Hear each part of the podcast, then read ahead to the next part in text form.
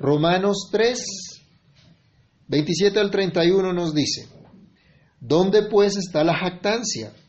Queda excluida. ¿Por cuál ley? ¿Por la de las obras? No, sino por la ley de la fe. Concluimos pues que el hombre es justificado por fe sin las obras de la ley. ¿Es Dios solamente Dios de los judíos? ¿No es también Dios de los gentiles? Ciertamente, también de los gentiles. Porque Dios es uno, y Él justificará por la fe a los de la circuncisión y por medio de la fe a los de la incircuncisión. Luego por la fe invalidamos la ley en ninguna manera, sino que confirmamos la ley. Oremos. Bendito Dios y Padre que estás en los cielos, en el nombre de nuestro Señor Jesucristo, te damos muchas gracias por el privilegio que nos das una vez más de venir ante tu presencia, de meditar en tu palabra, de estar, Señor, a tus pies escuchando tu voz. Te imploramos, Señor, por amor de tu nombre, Padre bueno. Abre nuestros oídos para que escuchemos tu voz. Abre nuestro entendimiento para que comprendamos tu palabra. Señor, que tu Espíritu Santo quiera iluminar hoy nuestro entendimiento para comprender esta verdad.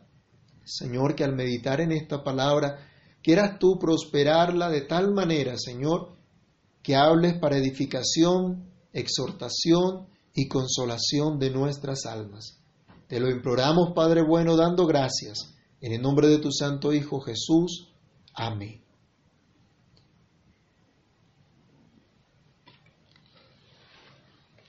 Bien, hermanos,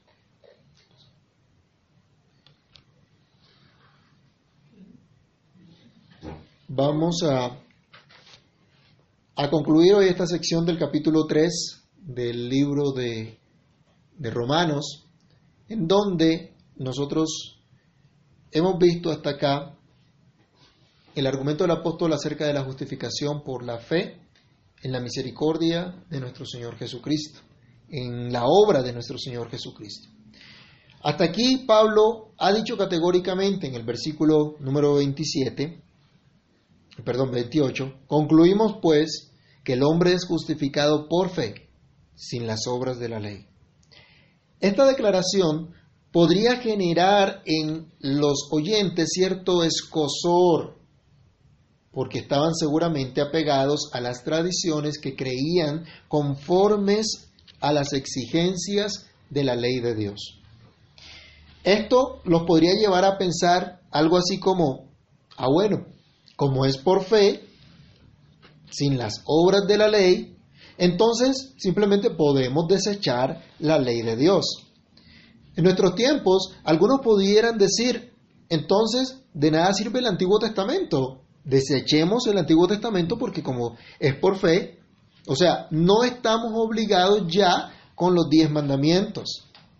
O tal vez pudieran decir, yo puedo vivir como se me antoje, pues Dios solo quiere salvar nuestras almas y como esto es por la sola fe. Hermanos, no hay nada más torcido, no hay nada más alejado, no hay nada más diabólico que esto. Esto está totalmente alejado de la realidad, es condenable, es perverso y no debe pasar siquiera por la mente del cristiano. Pablo habla entonces a su audiencia que muy posiblemente estaba influenciada o pudiera llegar a ser influenciada por los judaizantes, por un pensamiento que consideraba que la salvación de Dios se basaba en el cumplimiento de las exigencias de la ley que sólo los judíos podrían dar, puesto que ellos eran los receptores únicos de esa ley.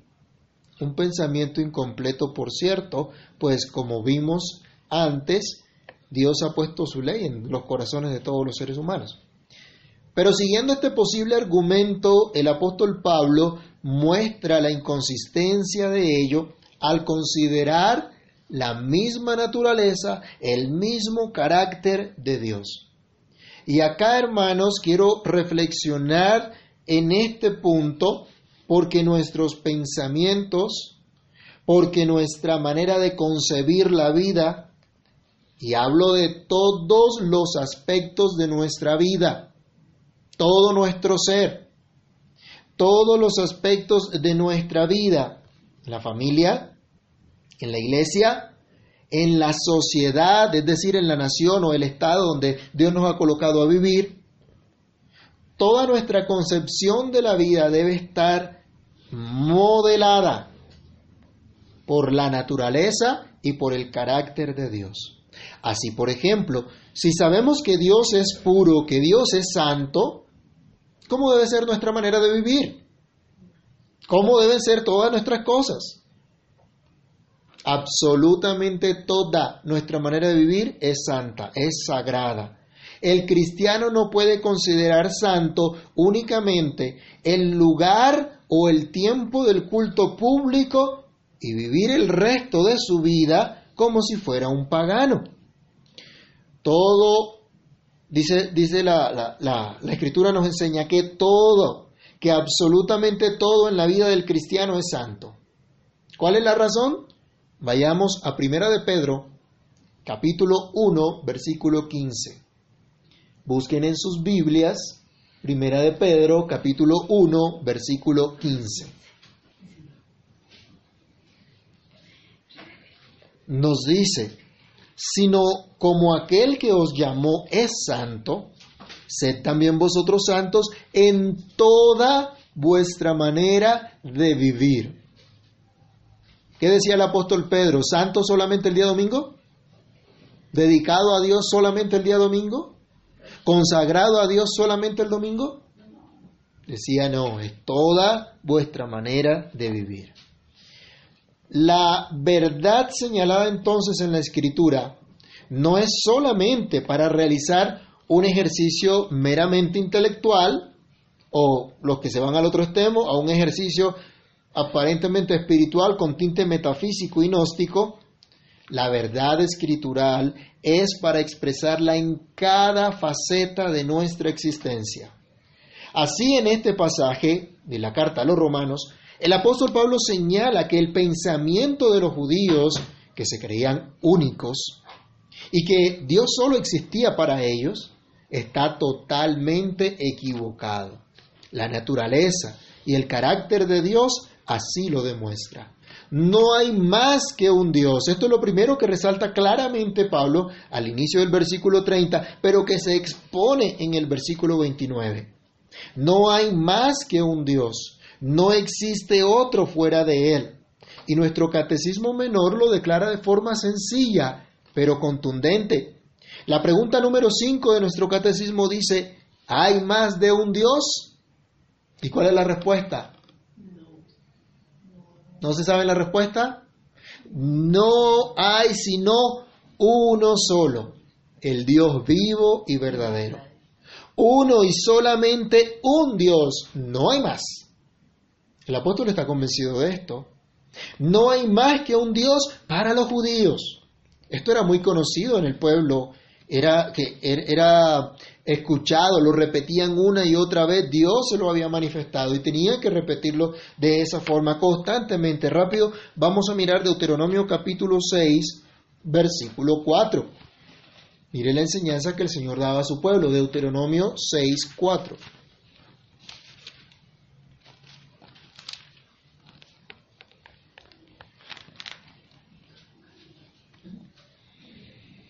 Oye Israel, Jehová nuestro Dios, Jehová uno es. En Isaías, también capítulo 44, versículo 6, el Señor se da a conocer como el único Dios. Isaías capítulo 44, el versículo número 6.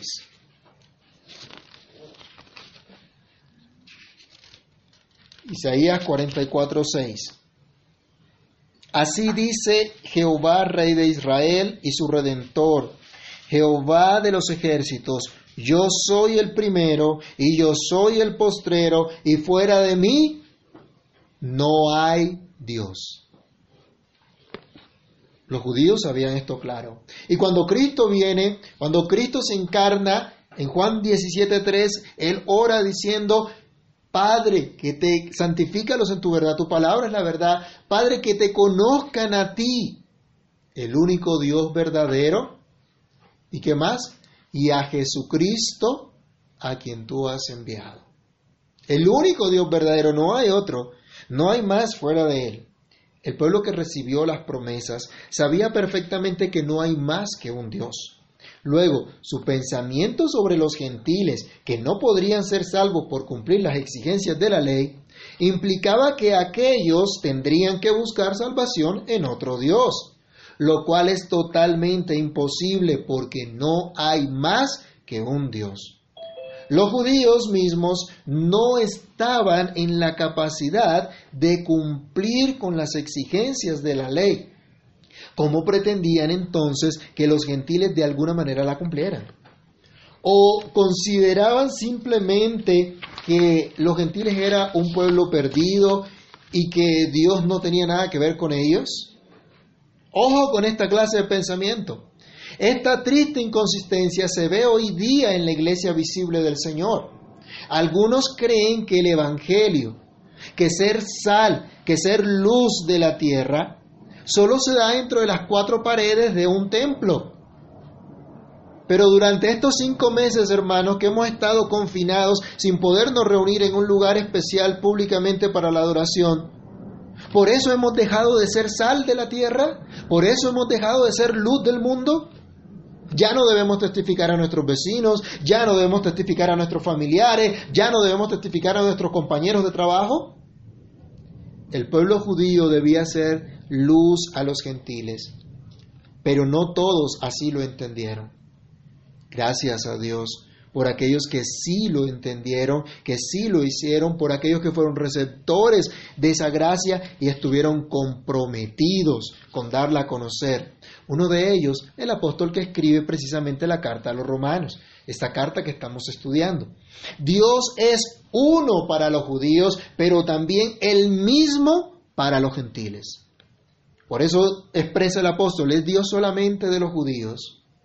No es también Dios de los gentiles, ciertamente también de los gentiles. En otras palabras, no es en verdad Mire el énfasis de Pablo. ¿No es en verdad Dios para los gentiles? ¿Acaso ellos pueden ser librados por otro Dios? Miremos algunas citas. Vayamos a Isaías capítulo 45.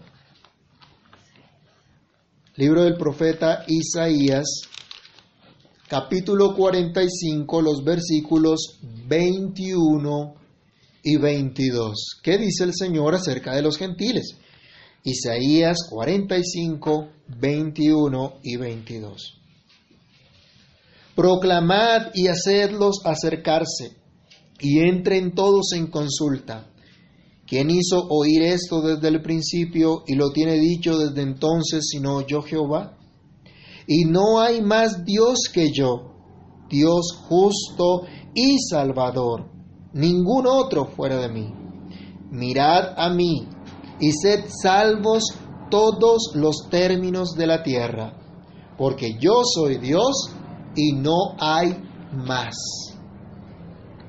Yo no puedo concebir que la palabra de Dios, que yo viva de acuerdo a la palabra de Dios, es solamente para nosotros como iglesia y que el mundo haga como bien le parezca.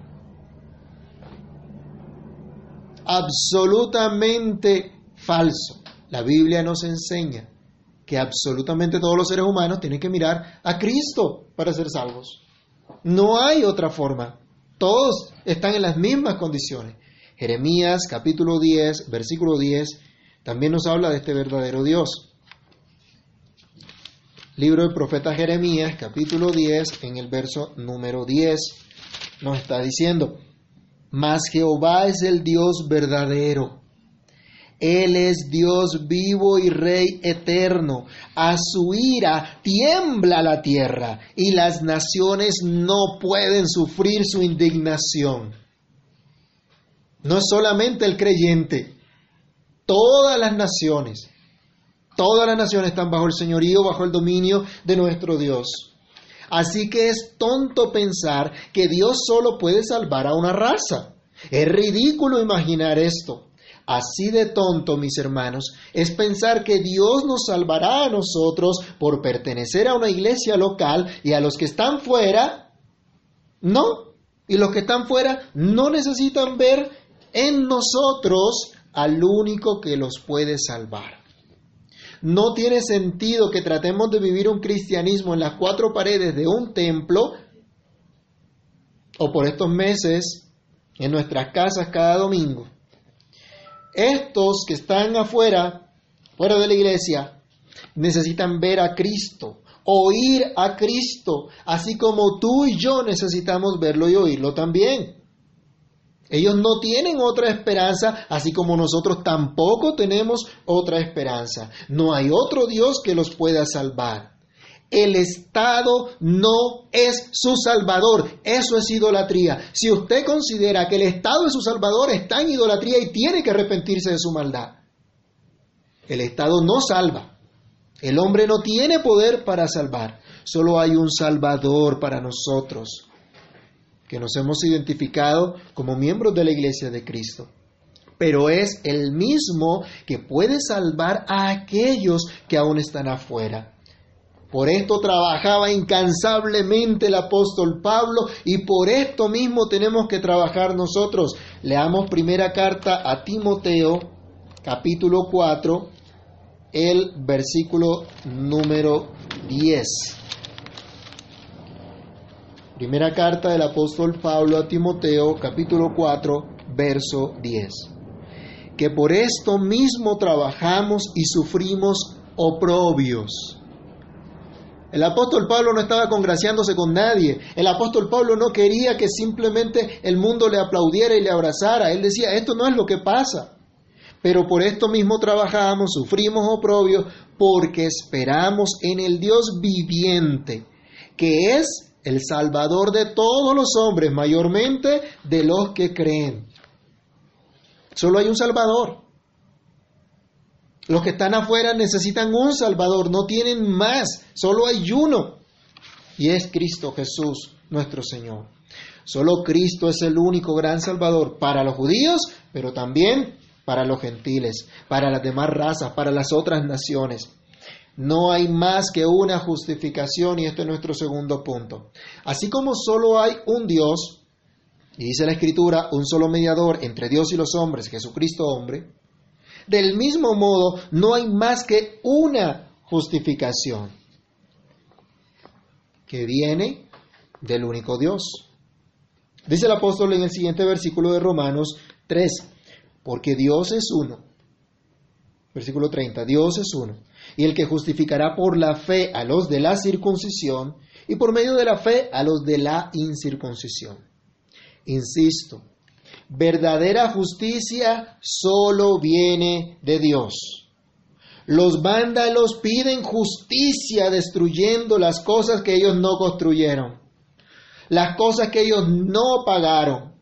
Los asesinos de nuestros niños, de nuestras mujeres, Hoy se rasgan las vestiduras pidiendo justicia, hoy tildan a la fuerza legítimamente constituidas y que legítimamente tienen la espada para reprimir el mal, a esos los tildan de asesinos.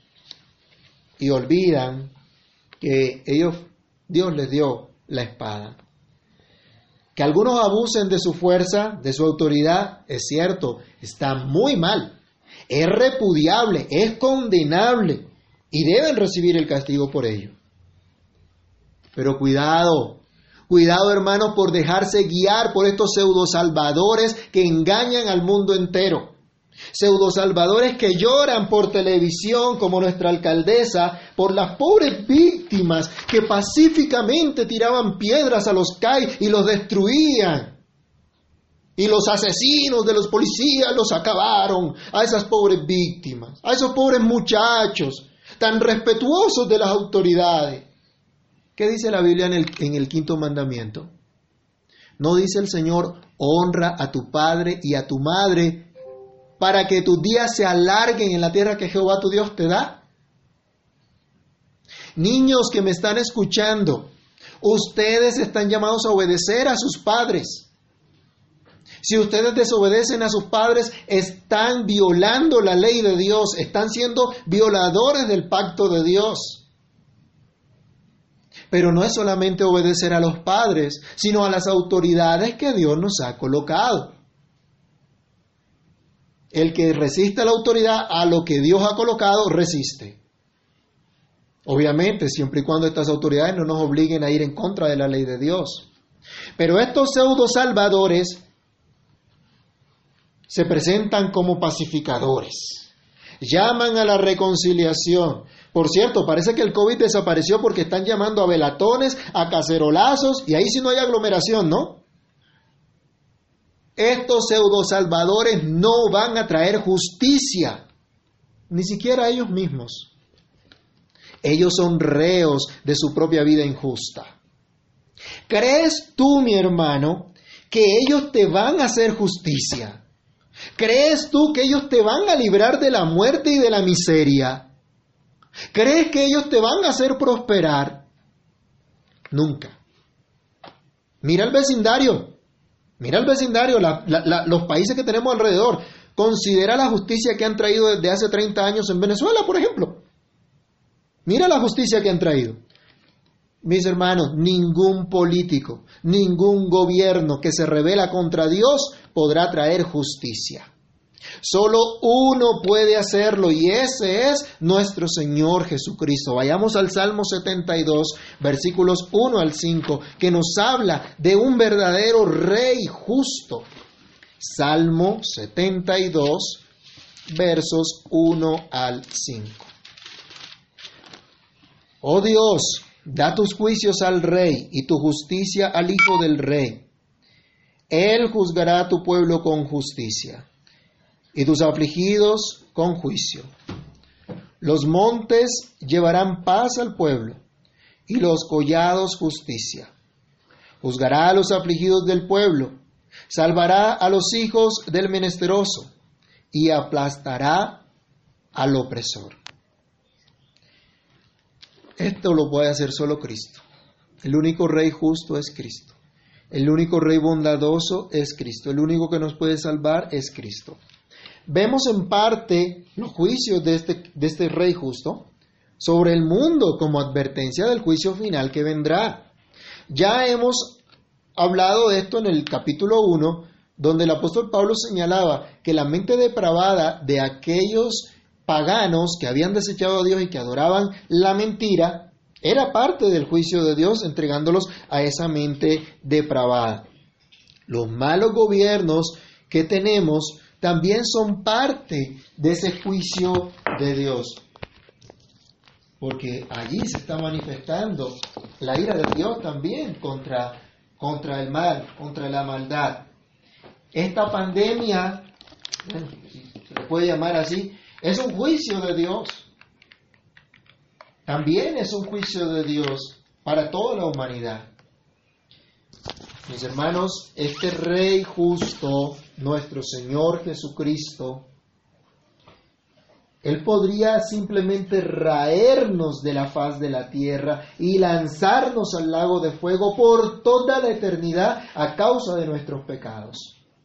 Pero fue a la cruz para darnos su justicia, para librarnos de la condenación, para darnos vida eterna. Ahora por la fe en su sangre ya estamos reinando con Él, disfrutando de esa justicia que solo aquel que tiene hambre de ella ha venido a Cristo y ha sido saciado. Y aunque nos persigan y cometan injusticia contra nosotros, sabemos que no estamos solos, Sabemos que nuestro Rey a su tiempo hará todo lo que es justo. Nos regocijamos ya en el hecho que no somos vistos culpables delante de Dios, sino que ahora Dios nos ve justos y seremos considerados justos para siempre por medio de la fe en Jesucristo, el Hijo de Dios. ¿Quién nos justifica? ¿Quién justifica a los judíos?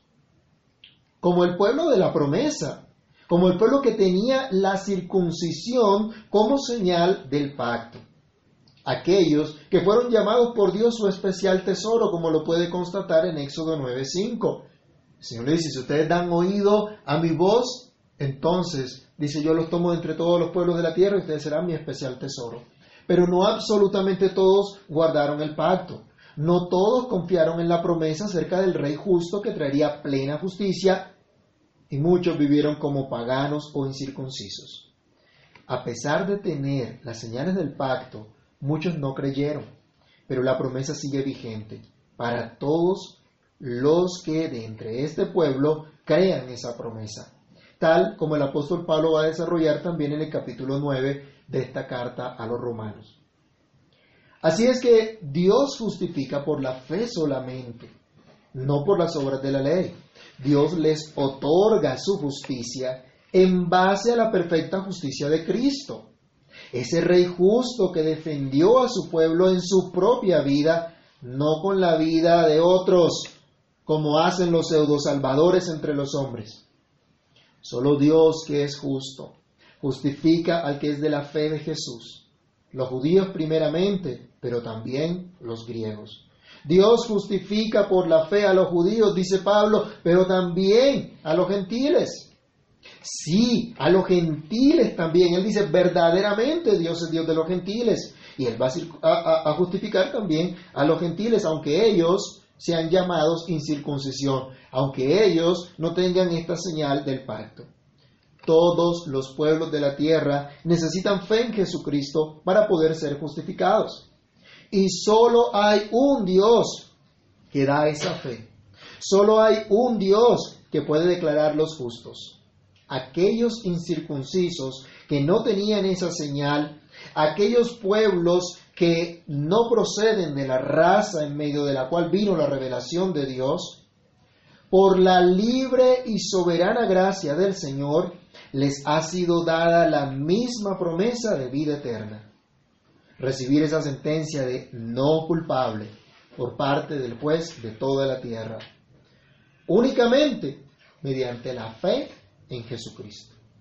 La iglesia de Roma, leyendo esta carta, podía regocijarse en el hecho que Dios les hubiese llamado a la fe para ser de Jesucristo, para ser un solo pueblo, aunque vinieran de razas distintas. Hermanos, Dios nos llama a considerar la verdadera unidad de la iglesia, que no consiste en tolerar el pecado en pro de el amor. Usted sabe que el mundo ahora dice que amor es amor, como sea. No, la Biblia no dice eso. La disciplina en la iglesia, de hecho, es una muestra, una manifestación del amor de Dios. La verdadera unidad de la iglesia está en la comprensión de la gracia de Dios revelada en su palabra. Esto es, como diría el apóstol Pablo a los Efesios en el capítulo 4, versículos 4 al 6. Un cuerpo y un espíritu como fuisteis llamados también en una misma esperanza de vuestra vocación. Un Señor, una fe, un bautismo, un Dios y Padre de todos, el cual es sobre todos y por todos y en todos. Nosotros hoy debemos regocijarnos en el hecho que fuimos traídos a la fe de nuestro Señor Jesucristo. Y así junto con los judíos que también confiaron en el Mesías prometido, fuimos hechos un solo pueblo, un solo cuerpo, justificados igualmente por la fe en Jesucristo solamente. Un solo Señor, un solo Dios, un solo Espíritu Santo que nos une a Cristo y nos adopta como sus hijos. Por eso nos habla de un bautismo. Y ahora podemos juntos decir, Padre nuestro que estás en los cielos, santificado sea tu nombre porque Dios nos hizo uno. Dios no tiene dos pueblos. Dios no trabaja por un lado con los judíos y por otro lado con los no judíos. Dios tiene una sola iglesia, conformada por todos los pueblos, en todas las naciones. Y por esa iglesia Cristo derramó su sangre para salvarlos. Finalmente, la tercera reflexión nos dice, Dios afirma su ley para todos. Al mostrar que Dios es uno y que Él justifica tanto a judíos como a gentiles por la fe solamente, Pablo señala que de esta manera Dios afirma su ley. El versículo 31 de Romanos 3 nos dice, luego por la fe invalidamos la ley? En ninguna manera, sino que confirmamos la ley. Presten mucha atención a lo que dice el apóstol en contra de la falsa interpretación en cuanto a la utilidad de la ley de Dios. Él nos dice, la ley no se invalida. Las demandas de Dios siguen siendo las mismas. Porque Dios sigue siendo el mismo. Entonces la santa ley de Dios permanece para siempre. ¿Qué nos dice el Salmo 119, versículo 89? Libro de los Salmos, capítulo 119, el verso 89.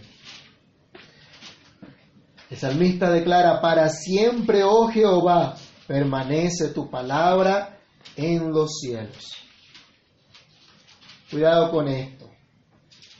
Si piensas que la gracia de Dios es licencia para pecar, estás muy equivocado. Si crees que puedes vivir como se te antoje, pero seguir haciéndote llamar cristiano, realmente no has comprendido el Evangelio, debes arrepentirte de tu maldad, pues por tu causa el nombre del Señor es blasfemado entre los incrédulos. La doctrina de la justificación por la fe no invalida la ley de Dios, no nos autoriza a botar a la basura los diez mandamientos no nos dice que abandonemos la vida de piedad, la vida de oración, la vida de dependencia de Dios constantemente. Tristemente, las mentes retorcidas que todo lo tergiversan han retorcido incluso la gracia de Dios, la comprensión de la gracia de Dios y pretenden que la libertad que Dios nos ha dado en Cristo puede ser tomada como libertinaje, en lugar de entender el llamado de esa gracia a servir a nuestro Dios. Como el apóstol Pablo también nos va a decir en Romanos 6, 18 más adelante. Leámoslo, simplemente eh, sin reflexionar eh, mucho en esta parte porque ya lo vamos a ver. Romanos 6, 18, libertados del pecado, vinisteis a ser siervos de la justicia. Las exigencias de la ley de Dios siguen vigentes y hoy sigue vigente el llamado que dice a la ley y al testimonio. Si no dijeren conforme a esto es porque no les ha amanecido. La ley entonces no se invalida, sino que se confirma. Otra vez leemos el versículo 31 de Romanos 3. Luego por la fe invalidamos la ley. Dios nos libre. Confirmamos la ley, es lo que está diciendo Pablo. Dios nos libre, hermanos, hoy también a nosotros de tal temeridad, de menospreciar la santa ley de Dios. El Señor nos guarde de vivir una vida de impiedad y decir somos siervos de la justicia. Cuando decimos que Dios justifica por la fe tanto a judíos como a gentiles, cuando decimos que la base de la justificación no son las obras de la ley, sino la fe en Jesucristo, es decir, la fe en la redención efectuada por Cristo, la cual nos otorga la justicia de Dios, lo que decimos es que en efecto las demandas de la ley han sido cumplidas perfecta y completamente por Cristo. Que toda justicia fue cumplida por Él. Y al ser Él nuestro representante, fue cumplida por nosotros. De modo que ahora nosotros, ya no estamos obligados a cumplir las exigencias de la ley como requisito de salvación. Pero tengamos presente, ni los judíos ni los gentiles jamás podrían cumplir las exigencias de la ley de Dios. Una sola falta es suficiente para ser hallados culpables eternamente. Pero ahora, el que es justificado por la fe tiene en la ley de Dios el conocimiento del pecado y el conocimiento de su única esperanza en Cristo. Y en consecuencia, por amor al que lo salvó, busca con un corazón sincero ser agradable a su Dios en todo. Y solo en la ley del Señor encuentra el cómo.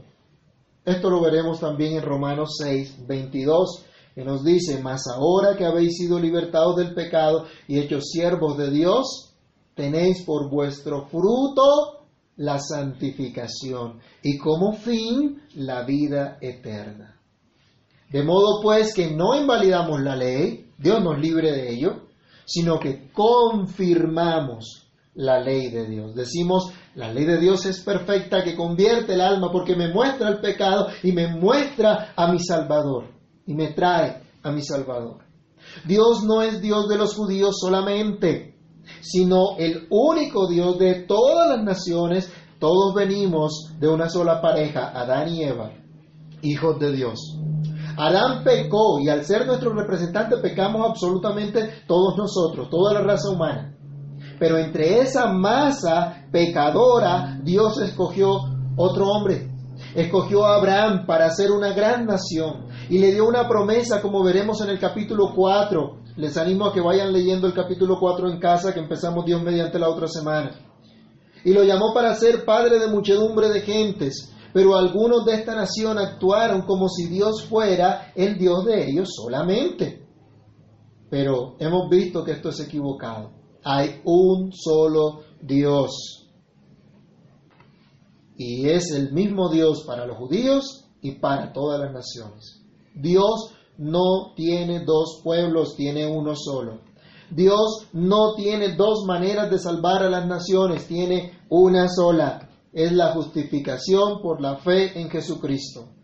De esta manera, Dios mismo afirma su ley. Y cuando nosotros entendemos esta maravillosa gracia de Dios, también confirmamos la ley del Señor que nos muestra el pecado y nos conduce a Cristo solamente. Que el Señor nos ayude a entender esta verdad a ser consistentes para aplicarlo en nuestra manera de pensar, en nuestra manera de hablar, en nuestra manera de actuar. Hay un solo Dios, una sola justificación y una sola ley que sigue vigente y que confirmamos por la fe en Jesucristo. De esta fe debe oír el mundo entero y tú y yo estamos puestos para anunciarlo a tiempo y fuera de tiempo. Oremos. Amado Dios y Padre que estás en los cielos, en el nombre de nuestro Señor Jesucristo, te damos gracias. Gracias por el llamado que tu palabra nos hace a entender, Señor, cómo tú cumples tu ley, mostrándonos que solo en Cristo, solo en Cristo podemos ser justificados, que solo Cristo nos trae verdadera justicia. Te pedimos que nos ayudes, Señor, en estos tiempos de dificultad, a mirar nuevamente a nuestro grandioso Salvador, a no mirar para otro lado, a no confiar en nada ni en nadie fuera de ti, Señor, a colocar nuestra esperanza únicamente en ti. Ayúdanos a entender, Señor, que esta salvación por gracia cumple con tu ley, confirma tu ley, y no podemos desecharla, Señor, si bien ya no estamos obligados a cumplirla como requisito de nuestra salvación porque Cristo ya lo cumplió, esa exigencia se mantiene presente para aquellos que han sido escogidos y que ahora han sido puestos como siervos de la justicia. Ayúdanos, Padre bueno, a entender tu verdad, a confiar en ella, a vivir conforme a tu palabra y a dar testimonio a los que están a nuestro alrededor de nuestra dependencia de ti, de nuestra confianza única y solamente en ti. Que esto llene, Señor, nuestros pensamientos, nuestros corazones, nuestra manera de actuar, de hablar, de pensar. Oh Dios, permítenos alzar nuestros ojos a los montes y ver que solo de ti, Señor, proviene nuestro socorro. Nuestro socorro viene de aquel que hizo los cielos y la tierra. Nuestra justicia viene de aquel que vivió la vida perfecta que demanda la santa ley de Dios para hacernos justos, para hacernos ahora amar su santa ley y vivir para la gloria de su nombre. Ay Dios, ten misericordia y obra en nosotros para tu gloria y tu honra. En Cristo nuestro Salvador te pedimos todo esto te damos muchísimas gracias. Amén.